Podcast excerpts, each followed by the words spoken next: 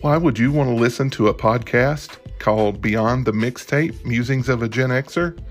Why would you even care about the opinion of someone from Generation X? Well, let me tell you a little bit about Generation X. We had Rubik's Cubes, we had parachute pants, we had MTV, and I'm talking the real MTV. I'm talking Michael, Madonna, The Boss, Dire Straits. We had Z Cavariccis, that's right, pants with more buttons than a space shuttle. We had pegged Levi's, you're welcome. We had girls with so much Aquanet in their hair that they were fire hazards. We had parents that didn't know where we were and didn't know what we were doing for 95% of the time. And we had Eddie Murphy before he was a donkey. So, check out Beyond the Mixtape Musings of a Gen Xer and get a different perspective.